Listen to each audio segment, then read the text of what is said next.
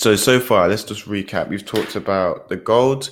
We've talked about advertising. We talked about me getting my um, heat press transfer, and we've talked uh, about Google um, ad certification and Facebook blueprints.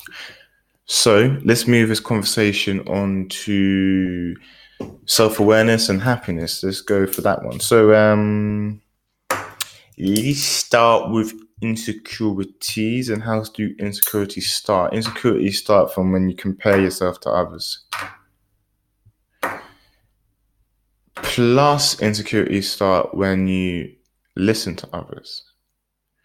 And um, I would say personally, when you at work and you're not doing as well and you compare yourself to a colleague that's doing extremely well and you think you're just not good enough, I mean, there's a reason why they hired you in the first place. Just remember that.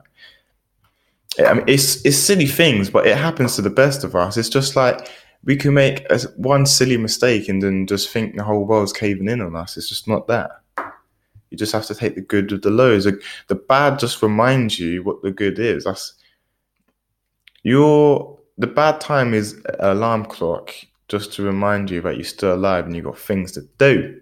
And it doesn't mean that things to do are bad. It could mean that you can go out for a party, you can swim, you can dance, you can smile, you can have a good time. It's just, you're the decision maker. That's literally it. There's good, bad, and then there's you. The three points, yeah? You just choose. Um, someone comments on my post, oh, you look ugly, oh, you should go, you should go pass away, or you should, you know, I'd hate to be you, or what's up?